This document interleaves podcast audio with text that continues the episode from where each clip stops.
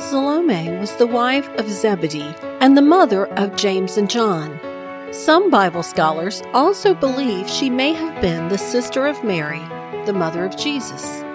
She was a devoted wife and mother, as well as a follower of Jesus.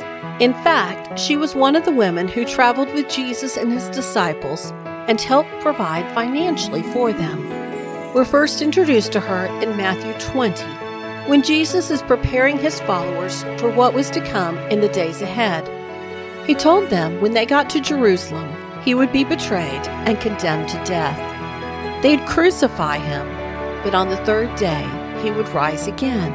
Jesus paused, and in that break, Salome grabbed her sons, knelt down at his feet, and asked for a favor. What do you want? he asked.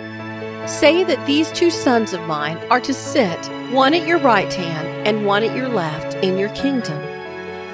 Jesus turned to the sons and told them that they didn't know what they were asking for.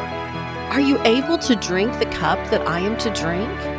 They said they could. Jesus told them they would indeed drink his cup and be baptized with the baptism that he was baptized with.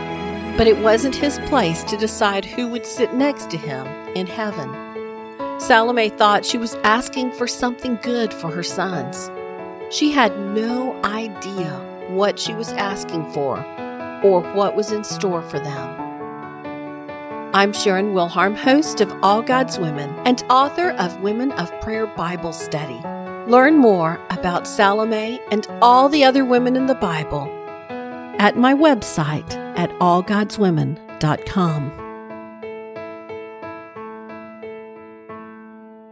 If you enjoy listening to All God's Women podcast and radio show, you're going to love my brand new Women of Prayer Bible study. Get to know the character of God by studying the prayers of women in the Bible. Grab your copy today, available in paperback and Kindle.